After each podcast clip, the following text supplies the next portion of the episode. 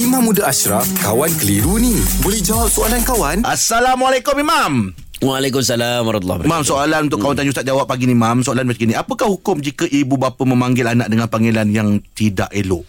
Eh, um, dia kena panggil lah panggilan yang baik-baik. Sepatutnya lah. Ya, itu satu doa untuk anak dia. Begitu juga Nabi pernah tukar nama. Uh, Umar pernah larang seorang bapa yang bagi nama tak baik untuk anak. Ini semua menunjukkan bahawa panggilan kepada anak perlu perlulah panggilan yang baik-baik. Uh, kita nak panggilan yang kalau boleh tu terpaling baik.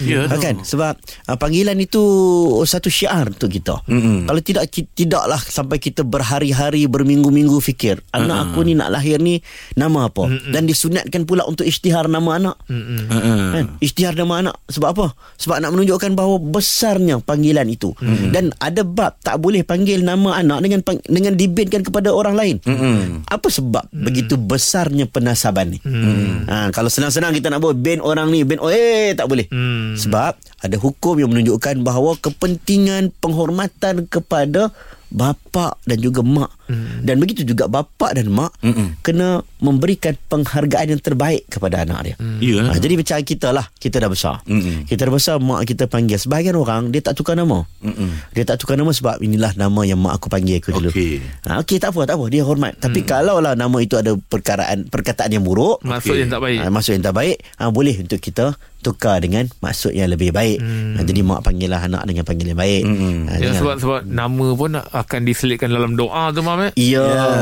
Nama itulah yang kita akan panggil Di hari akhirat nanti ya, betul. Panggillah dengan nama-nama yang baik Sebab itu Nabi sampai sebut Sebaik-baik Sebaik-baik uh, nama ha? Al-Asma' Sebaik-baik nama Nabi kata adalah Abdullah wa Abdul Rahman Ya. Nabi kata uh, Nama yang terbaik adalah Abdullah Abdul Rahman Anak iaitu uh, hamba kepada Allah kan hamba kepada Ar-Rahman. Nabi bagi tahu hin-hin kata ada perkataan-perkataan yang disabitkan tertentu Mm-mm. menjadikan uh, anak itu ada kemuliaan tertentu dengan sebab nama. Jadi kita letak nama yang baik-baik lah. Mm-mm. Ha. Okey. Nama imam betul-betul apa Mam?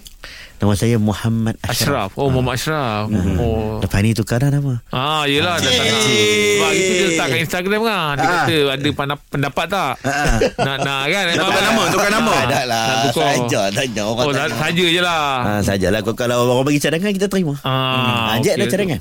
Ada. Apa dia? Saya ingat panggil panggil Imam Osaka je. ah, ah, sebab saya pernah pergi Osaka kan dia kan. Ah. Aduh. Ini kalau ada Rahim dia mesti tanya Imam. Asal Imam tak selesa dengan nama yang bapak bagi.